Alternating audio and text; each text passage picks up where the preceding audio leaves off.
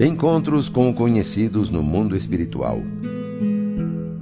Ninguém quer saber o que fomos, o que possuíamos, que cargo ocupávamos no mundo. O que conta é a luz que cada um já tenha conseguido fazer brilhar em si mesmo. Chico Xavier. Por que será que eu nasci em determinada família? Será que existe alma gêmea? Quando desencarnar, será que poderei reencontrar meus entes queridos? Viverei do outro lado com minha esposa, meu marido ou meus filhos? Essas são dúvidas comuns de quem começa a estudar a vida do outro lado. É natural esperar ser recepcionado por amigos e parentes que desencarnaram antes. Ao ler Nosso Lar, vemos que isso é claramente possível, mas não está exclusivamente sob a nossa vontade. Da mesma maneira, ao desencarnar, é natural querer ter notícias daqueles que continuam encarnados no planeta. Chico Xavier dizia que o telefone toca de lá para cá, afirmando assim que são os espíritos que fazem o contato com os médiums e não o contrário. Mas será que a todo espírito é dada a oportunidade de entrar em contato com seus parentes na Terra? Ao ser atendido pelo irmão Henrique de Luna, do Serviço de Assistência Médica da Colônia Espiritual, André Luiz tinha, entre seus muitos questionamentos, um que o atormentava sobremaneira. Que terá sido feito de minha esposa Zélia e de meus filhos? pensava. Em certo momento, André Luiz teve a oportunidade de questionar o amigo Lísias sobre a possibilidade de encontro com aqueles que o antecederam na morte do corpo físico. Ao receber uma resposta afirmativa de Lísias, André perguntou reticente: Por que não me visitam? Na terra sempre contei com a abnegação maternal. Minha mãe, entretanto, até agora não deu sinal de vida. Meu pai, igualmente, fez a grande viagem três anos antes do meu trespasse.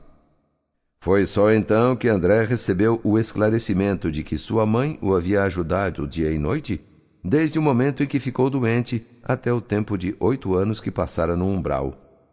Nesse período, ela havia intercedido muitas vezes a seu favor, rogando a Clarencio, que passou a visitá-lo frequentemente, até que, vencido pelo cansaço, André percebesse a presença do querido instrutor.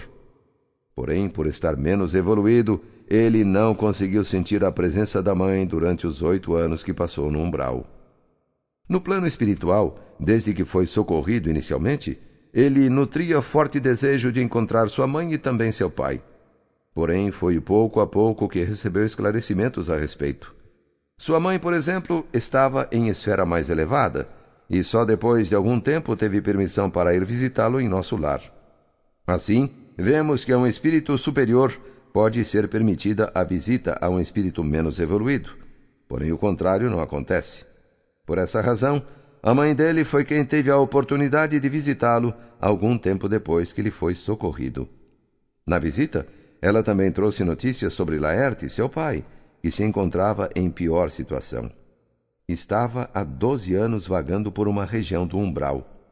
Na terra, sempre parecera fiel às tradições da família, arraigado ao cavalheirismo do alto comércio, a cujos quadros pertenceu até o fim da existência, e ao fervor do culto externo em matéria religiosa, mas no fundo era fraco e mantinha ligações clandestinas fora do lar. Duas delas estavam mentalmente ligadas à vasta rede de entidades maléficas e tão logo desencarnou, a passagem ao umbral lhe foi muito amarga, pois as duas o aguardavam lá, prendendo-o de novo às teias da ilusão. Sua mãe, já desapegada das paixões, visitava constantemente Laerte. Porém, era preciso a adesão mental dele para tirá-lo de lá, coisa que estava muito difícil de conseguir, tal a ligação dele com a mentira e com as duas mulheres. André também ficou sabendo que suas irmãs, Clara e Priscila, viviam no umbral. Já a irmã Luísa, depois de tentar auxiliar os parentes juntamente com sua mãe, preparava-se para reencarnar na mesma família, a fim de auxiliar a minimizar as grandes perturbações pelas quais esse lar estava passando. Em nosso lar, André também tomou contato com outro caso de separação e reencontro espiritual que se deu entre Hilda e Tobias. Eles haviam se casado ainda na terra, quando eram muito jovens. Porém, poucos anos depois, ela veio a desencarnar durante o nascimento do seu segundo filho. Um sofrimento enorme se abateu sobre o marido, que ficou na terra e que chorava o tempo todo. Da mesma maneira, ela se via sem forças para sufocar a própria angústia, tendo ficado por tempos no umbral até o desencarne. De tempos em tempos, ela voltava ao velho lar e ficava agarrada em desespero ao marido e ao casal de filhinhos. Porém, um ano após o seu desencarne, o marido decidiu casar-se com Luciana. Hilda se revoltou com a situação e só pensava em se vingar dela, aniquilando-a. Ao receber a visita de sua avó materna, ela conseguiu se esclarecer à medida que esta dizia que Luciana estava ali para cuidar de seus filhos, de sua casa, de seu marido e tinha o direito de assumir o papel de companheira dele. Sendo recolhida pela avó e trazida a nosso lar, ao se despojar daquele ódio que a consumia, ela entendeu a situação e passou a ver Luciana como mais uma filha. Ao desencarnar, Tobias se reuniu novamente com Hilda, e logo depois foi a vez de Luciana desencarnar e juntar-se à família. Luciana esclareceu a André Luiz a visão dela sobre a situação dizendo que foi graças à atitude de Hilda que ela pôde aprender que há casamento de amor, de fraternidade, de provação, de dever. E no dia em que Hilda me beijou, perdoando-me, senti que meu coração se libertara desse monstro que é o ciúme inferior. André aproveitou o ensejo para questionar sobre como se realizaria o casamento em nosso lar. Foi a vez de Tobias esclarecê-lo de que é pela combinação vibratória desencadeada pela afinidade máxima ou completa. Luciana também aproveitou um questionamento de André Luiz para esclarecer que já havia compreendido que seu casamento com Tobias foi apenas uma união fraternal acima de tudo. Ela, inclusive, já estava noiva de seu nobre companheiro de muitas etapas terrenas, que a precedeu há alguns anos, regressando ao círculo carnal. No próximo ano seria a vez dela ir ao seu encontro, reencarnando em São Paulo. Intrigado com a história, André foi conversar com Dona Laura a respeito disso e perguntou se todo homem e toda mulher que se tenham casado mais de uma vez restabelecem em nosso lar o núcleo doméstico, fazendo-se acompanhar de todas as afeições que hajam conhecido, como no caso de Hilda, Luciana e Tobias. Ele recebeu o seguinte esclarecimento. O caso Tobias é o caso de vitória da fraternidade real por parte das três almas interessadas na aquisição de justo entendimento. Quem não se adaptar à lei de fraternidade e compreensão, logicamente não atravessará essas fronteiras. As regiões obscuras do umbral estão cheias de entidades que não resistiram a semelhantes provas. Enquanto odiarem, se assemelharão a agulhas magnéticas sob os mais antagônicos influxos. Enquanto não entenderem a verdade, sofrerão o império da mentira e, consequentemente, não poderão penetrar as zonas de atividade superior. São incontáveis as criaturas que padecem longos anos sem qualquer alívio espiritual, simplesmente porque se esquivam à fraternidade legítima. Depois de padecimentos verdadeiramente infernais pelas criações inferiores que inventam para si mesmas, vão fazer na experiência carnal o que não conseguiram realizar em ambiente estranho ao corpo terrestre.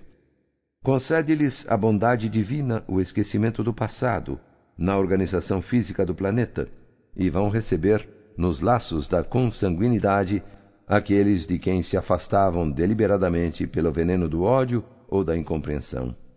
Nessa conversa, Dona Laura trouxe ainda um esclarecimento sobre a visão espírita do casamento. Aos espíritos, ainda em simples experiência animal, nossa conversação não interessa. Mas para nós, que compreendemos a necessidade da iluminação com o Cristo, é imprescindível destacar não só a experiência do casamento, mas toda a experiência de sexo por afetar profundamente a vida da alma. O reencontro de André com Zélia demorou mais tempo. O recebimento de informações sobre seus parentes que ainda se encontravam na Terra não foi permitido até que completasse um ano em nosso lar.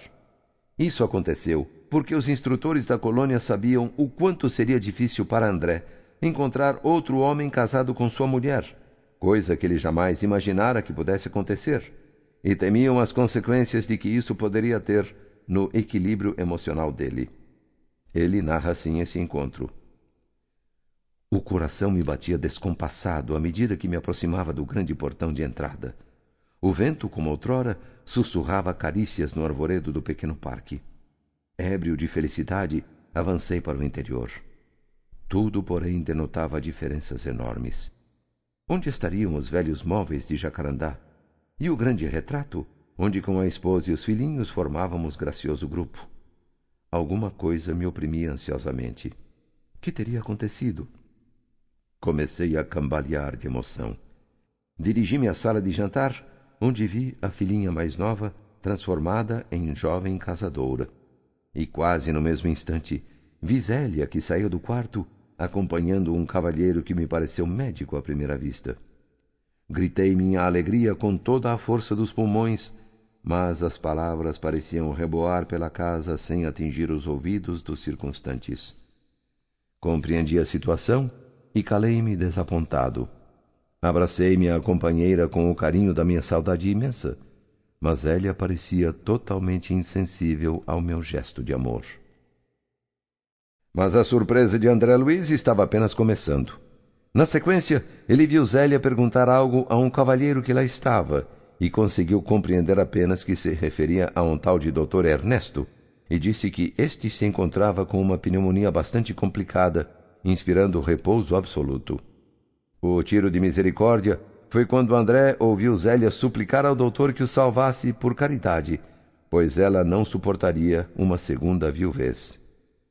A ideia de outro homem no seu lar, tomando seu lugar, e de que a esposa o teria esquecido, tocou fortemente o espírito de André Luiz, mesmo após ter passado um ano trabalhando na colônia Nosso Lar, somando-se a esse período os oito anos em que esteve no umbral. Não imaginara que sua mulher tivesse contraído núpcias com outro homem.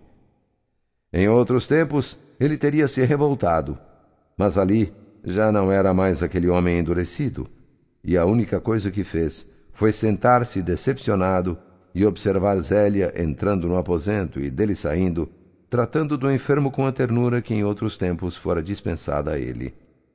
Encontrou também na casa uma de suas filhas, já casada, e com um filhinho no colo, conversando com a irmã.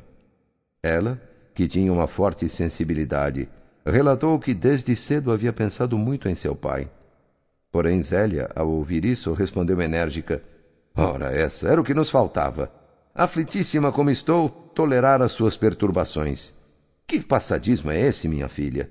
Já proibi a vocês terminantemente de qualquer alusão nesta casa a seu pai. Não sabe que isso desgosta o Ernesto? Já vendi tudo quanto nos recordava aqui o passado morto. Modifiquei o aspecto das próprias paredes. E você não pode me ajudar nisso? André Luiz não se reconheceu mais naquele lar e entendeu o porquê de os amigos espirituais tentarem por vezes adiar seu retorno ao lar terreno. Ficou exausto e entristecido, tendo somente aceitado a situação após uma conversa com Clarencio, em que o instrutor rememorou-lhe o ensino de Jesus, que dizia para amar a Deus sobre todas as coisas e ao próximo como a si mesmo. Foi então que se lembrou da companheira Narcisa de nosso lar e resolveu se concentrar e solicitar a sua ajuda pois Narcisa tinha muita experiência naquele tipo de atendimento. Ao chegar, ela aplicou passes de reconforto ao doente, isolando-o das formas escuras que estavam ao seu lado. Iniciou o tratamento ao enfermo por meio de ervas que retirou da natureza. Foi dessa maneira que Ernesto conseguiu se curar da pneumonia. Depois disso, André deixou sua antiga casa e retornou a nosso lar em companhia de Narcisa, e pela primeira vez experimentou a capacidade de volitação, rompendo enorme distância em pouco tempo. Tendo concluído a mais dura prova desde que desencarnara, André Luiz foi declarado cidadão de nosso lar pelo ministro Clarencio. Esses dramas familiares são pano de fundo em nosso lar para abordar a questão da continuidade do casamento na espiritualidade. Por esses relatos, vemos que existem relações em que o sentimento de amor é real e que, para estas, o desencarne não é barreira. Porém, para estarem juntos fora da Terra, os espíritos têm de estar em patamar parecido de evolução. Quando não estão, em geral, o mais evoluído requer o concurso da espiritualidade para que eles reencarnem novamente como casal no planeta, a fim de buscarem juntos a evolução. O Espiritismo explica bem o assunto afinidade quando fala a respeito das almas gêmeas. Mesmo que os apaixonados de todo o mundo possam se decepcionar, ele afirma que não existem almas gêmeas no sentido que normalmente se dá a esse termo. Não há um homem criado especialmente para uma mulher, ou vice-versa. Essa ideia, usada para justificar paixões transitórias, é puramente humana e nada tem a ver com as informações trazidas pelos espíritos.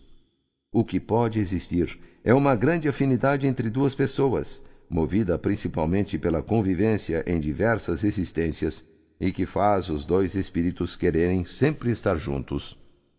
Como mencionado, o fato de duas pessoas formarem um casal nesta existência não significa que, ao desencarnarem, os dois estarão juntos, pois isso depende de eles estarem no mesmo grau de evolução moral e afinados no mesmo objetivo. Uniões feitas na Terra unicamente por conveniência ou para satisfação de paixões e desejos, em geral extinguem-se com o desencarne de um dos cônjuges, e cada espírito parte em rumo de seu caminho, que nesse caso, em geral, é separado do caminho do outro. Em conversação com Lísias, André fica sabendo que este o apresentaria à sua noiva Lacínia. Intrigado sobre a possibilidade de noivado no plano espiritual, ele questiona o amigo a respeito disso, e este confirma a existência de noivados lá e esclarece. O noivado é muito mais belo na espiritualidade. Não existem véus de ilusão a obscurecer-nos o olhar. Somos o que somos. Lacínia e eu já fracassamos muitas vezes nas experiências materiais. Devo confessar que quase todos os desastres do pretérito tiveram origem na minha imprevidência e absoluta falta de autodomínio. A liberdade que as leis sociais do planeta conferem ao sexo masculino ainda não foi devidamente compreendida por nós outros. Raramente algum de nós a utiliza no mundo em serviço de espiritualização. A miúde, convertemo-la em resvaladouro para a animalidade. As mulheres, ao contrário, têm tido até agora a seu favor as disciplinas mais rigorosas. Na existência passageira, sofrem-nos a tirania e suportam o peso das nossas imposições. Aqui, porém, verificamos o reajustamento dos valores. Só é verdadeiramente livre quem aprende a obedecer. Parece paradoxo, e todavia é a expressão da verdade. Aproveitando o assunto, ele questiona se eles voltariam a reencarnar juntos no planeta. Lísias responde que em breve eles morariam juntos em nosso lar e que provavelmente em 30 anos, aproximadamente, voltariam à Terra. Essa passagem nos mostra a possibilidade de noivado e casamento no outro lado entre espíritos afins, e também que estes podem viver juntos na espiritualidade e em determinado momento reencarnar e continuar a história em comum aqui na Terra. Porém, nem todos os espíritos que constituem família no planeta Terra nutriam na espiritualidade um amor fraternal. Muitas vezes, diferentes motivos fazem com que as pessoas decidam se casar, e algumas vezes esses casamentos, que não são frutos de grande afinidade, acabam tendo como desfecho a separação conjugal. Referente ao assunto separação, o Espiritismo não prega o sofrimento. Ele define a união de duas pessoas como um ato de responsabilidade mútua e não faz apologia ao divórcio. Mas, por outro lado, não obriga que duas pessoas que não têm como continuar juntas mantenham-se casadas, deixando claro, entretanto, que cada um responderá por seus atos perante a sua consciência e referente a todos os fatos de que participou e foi causador. Ao falar sobre casamento, o Espiritismo separa as uniões verdadeiras das de aparência. Segundo Allan Kardec, em O Evangelho segundo o Espiritismo, o divórcio é lei humana que tem por objeto separar legalmente o que de fato já está separado. Não é contrário à lei de Deus, pois reforma o que os homens fizeram e só é aplicável nos casos em que não se levou em conta a lei divina. Quando um homem e uma mulher se unem por laços de afeto mútuo e afinidade entre os espíritos, essa união é por si só indissolúvel, porque está de acordo com as leis de Deus. Caso contrário, quando predominam os interesses puramente materiais, é fonte de dores e sofrimentos por contrariar a lei de amor. O Espiritismo então prega que as separações são contrárias à lei de Deus somente se forem para atender interesses circunstanciais e materiais, mas se for para evitar males maiores, não. É mais humano, mais caridoso e mais moral restituir a liberdade a seres que não podem mais viver juntos do que mantê-los unidos, afirma Kardec.